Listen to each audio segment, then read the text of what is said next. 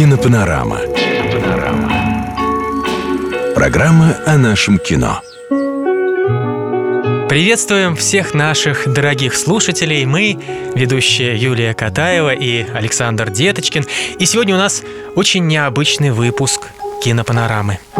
Я эту истину приемлю она прочнее, чем броня. О самом, наверное, громком провале в истории нашего кинематографа сейчас расскажем. О шпионском детективе «Скворец и Лира» 1974 года. Режиссер Григорий Александров. Да, катастрофа. Между прочим, э, такого рода неудача может постигнуть только очень талантливых людей, от которых многого ждешь. Провал в некотором роде. Это признак таланта. Конечно. Добавлю, кстати, что это один из самых дорогостоящих проектов 70-х годов. А в съемках было задействовано аж три киностудии – Мосфильм, Баранда в Праге и Дефа в ГДР. О, мой Gott! Von wem ist das? В 60-х на родину стали потихоньку возвращаться разведчики под прикрытием, заброшенные в США и Европу в период Второй мировой войны. Естественно, что в творческой среде возник большой интерес к этой теме. Михаил Михайлович, так зачем меня все-таки вызвали в Москву? Есть одно важное задание, которое нельзя доверить даже шифровке. 1968 году на телеэкраны выходит многосерийный фильм «Щит и меч».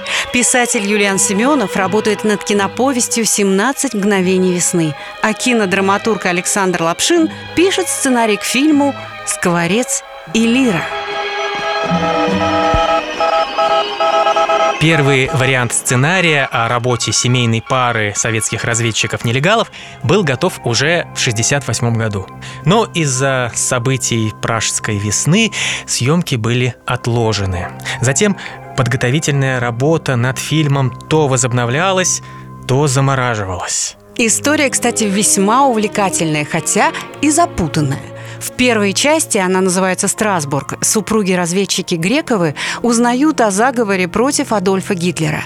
Между прочим, готовится это покушение в интересах американских промышленников и капитала. Федя, родненький. Погоди, погоди, послушай, послушай.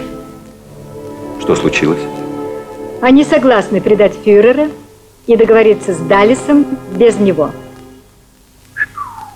во второй части киноленты, она называется «Совет богов», почти как «Гибель богов», нелегалы внедряются в тайную организацию, действующую уже после Второй мировой войны, которая с помощью политиков, производителей оружия и части военной элиты планирует бороться с влиянием Советского Союза в Восточной Европе. Долго не было подходящего свободного режиссера, опять мешала международная обстановка, еще какие-то трудности, и только в 1972 году поступило указание сверху фильм снимать и работу поручить Григорию Александрову. Многим тогда это решение показалось странным, ведь мэтру отечественного кино, автору «Веселых ребят» и «Волги-Волги» было на этот момент 70 лет. Он уже имел некоторые проблемы со здоровьем и более 10 лет не работал в кино. Товарищ генерал, скворец поет, лира играет. Молодцы. Это еще как бы ладно. Дело в том, что Александров в главных женских ролях снимал только свою жену, замечательную актрису Любовь Орлову, и других вариантов просто не рассматривал. Так вот, по сюжету этого фильма героиня Людмила Грекова Лира 30-летняя женщина, а Орловой был уже 71 год. А, я послушная овечка по траве иду густой. У меня в груди сердечко колокольчик. Но выглядела она для своих лет совершенно великолепно. К тому же Григорий Васильевич владел полным набором технических приемов киносъемки. Он снимал актрису только с определенных ракурсов, умело подбирал свет, для крупных планов кистей рук приглашал дублеров. Лицо Любови Петровны снимали через специальный сетчатый светофильтр. Где-то эта иллюзия в фильме работает, но не везде. Тем более, что утвержденный на роль мужа актер Петр Вильяминов, агент Федор Греков, был моложе Орловой на 24 года. Ну да, такая условность. Кроме них в картине были заняты прекрасные актеры Николай Гринько, Борис Иванов, Рина Зеленая, Рима Маркова и даже Светлана Светличная. И многие-многие другие. Сам режиссер тоже, кстати, появился в кадре в роли генерала. Здравия желаю, товарищ генерал. Вас только по улыбке и узнать можно, товарищ майор. У нас, аристократов, первой должна подавать руку дама. Пардон, мадам. Как с документами?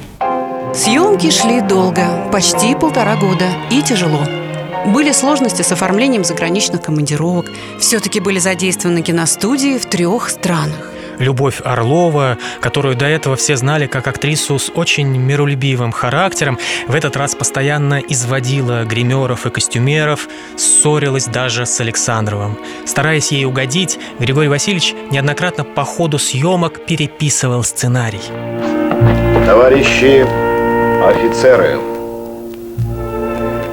только что получено сообщение о гибели на боевом посту верного коммуниста, отличного разведчика, героя Советского Союза, нашего дорогого друга и соратника Федора Павловича Грекова. Однажды, например, актриса изъявила желание предстать на экране в траурном платье, шляпке и вуале, и Александров тут же сделал ее вдовой. В сценарии появляется эпизод, где Федор Греков, скворец, умирает от сердечного приступа.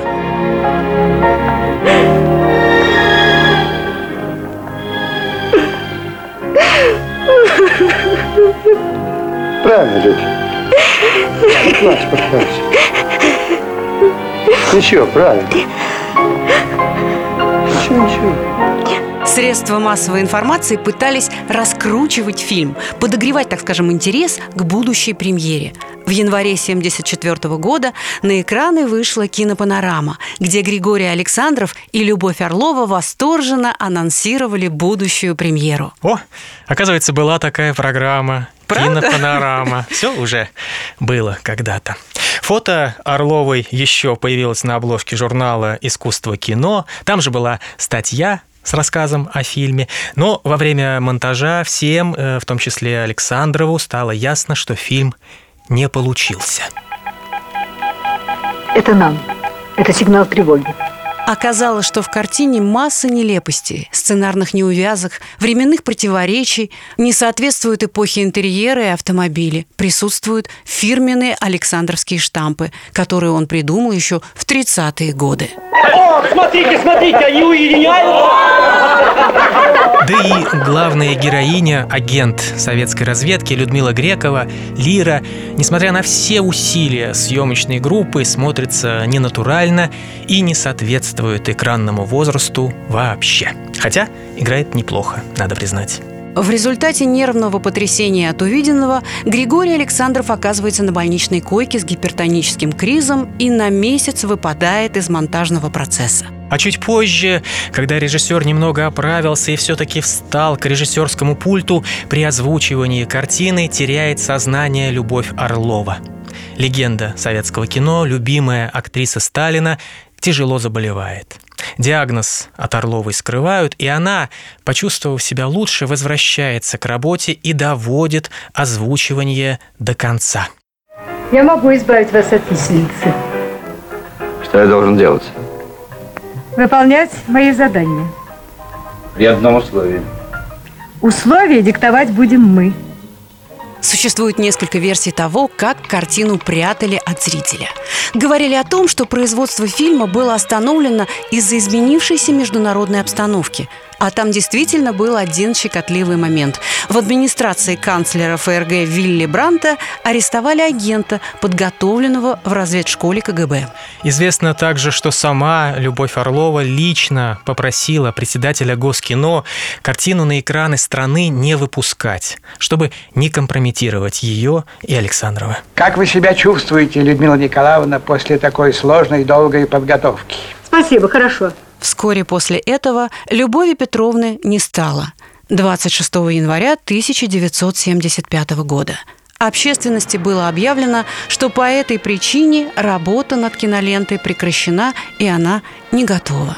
Впервые фильм «Скворец и Лира» показали по телевидению через 20 лет, в середине 90-х годов. Была такая передача «Киноправда», которой историки кино, критики и журналисты смотрели фильмы, а потом их обсуждали. Затем мы захватываем восточную зону Германии, Венгрию, Румынию и Болгарию.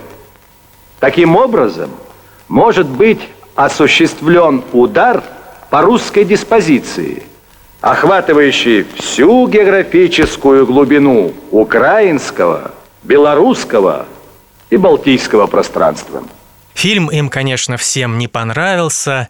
К тому же настороженность по отношению к так называемому коллективному Западу и его реваншистским поползновениям, а это впрямую звучит в части «Совет богов», в 90-е никто всерьез воспринимать не захотел. Сегодня картину «Скворец и Лира» можно найти в интернете – это последний фильм Орловой и Александрова.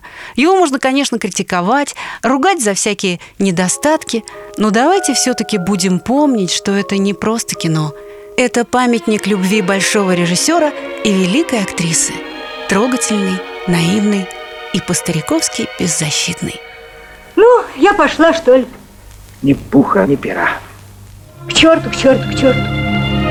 К черту, к черту, к черту.